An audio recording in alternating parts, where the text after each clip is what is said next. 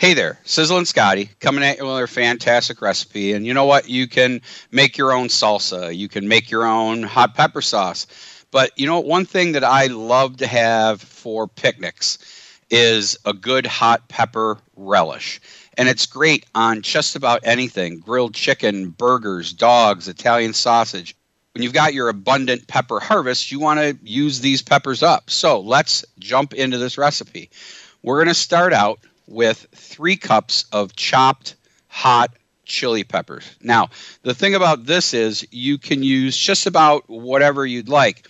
For this recipe, I always use sweet Italian peppers, but then I include maybe one batch will have some cayennes maybe one will have a couple of ghost peppers maybe the you know you can use italian peppers with some ghost peppers you can use whatever hot pepper you'd like to just mix things up so you've got the three cups of hot chili peppers. You're going to use three quarters of a cup of white wine vinegar, about a half a cup of sugar, two cloves of garlic chopped, a half a small onion chopped, two teaspoons of yellow mustard seed, and a little bit of salt to taste. Now, add all ingredients to a large pan and bring the heat to about medium heat.